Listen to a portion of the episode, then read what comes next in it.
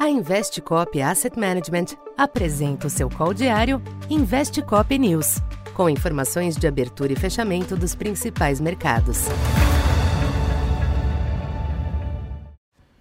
Boa tarde. Eu sou Silvio Campos Neto, economista da Tendências Consultoria, empresa parceira da Investcop. Hoje, dia 4 de agosto, falando um pouco do comportamento dos mercados nesta quinta-feira, em dia marcado por poucos indicadores e pela espera dos dados do emprego norte-americano amanhã, os mercados internacionais sustentaram um clima ameno nesta quinta. Em Wall Street, as bolsas fundaram a estabilidade e fecharam com sinais mistos. Já o dólar voltou a ter um dia de queda, mesmo com o dirigente do Fed defendendo o aumento dos juros até nível pouco acima de 4%, o que não está no preço, embora seja um cenário bastante plausível.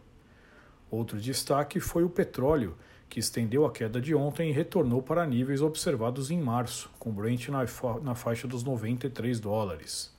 A queda do consumo de gasolina, reportada ontem nos Estados Unidos, ajudou no recuo mais recente. Aqui no Brasil, o dia foi marcado pelo ambiente positivo. Enquanto o noticiário eleitoral não aquece, os investidores aumentaram as posições em ativos domésticos, especialmente considerando que já há muitos aspectos negativos precificados. Favorecido também pela queda externa, o dólar cedeu 1,1% para 5,22. Já o Ibovespa estendeu a recuperação e fechou no maior nível desde 9 de junho, aos 105.800 pontos, alta de 2%. Os DI cederam substancialmente, com a parte curta refletindo o sinal do Copom de iminência do fim do ciclo de aumento dos juros, enquanto médios e longos se beneficiaram da melhora de ambiente e dos yields acomodados no exterior. Para esta sexta, o ambiente nos mercados internacionais será fortemente condicionado pelos dados do emprego nos Estados Unidos. É esperado uma importante desaceleração no payroll, o que traria um sinal de perda de fôlego do mercado de trabalho.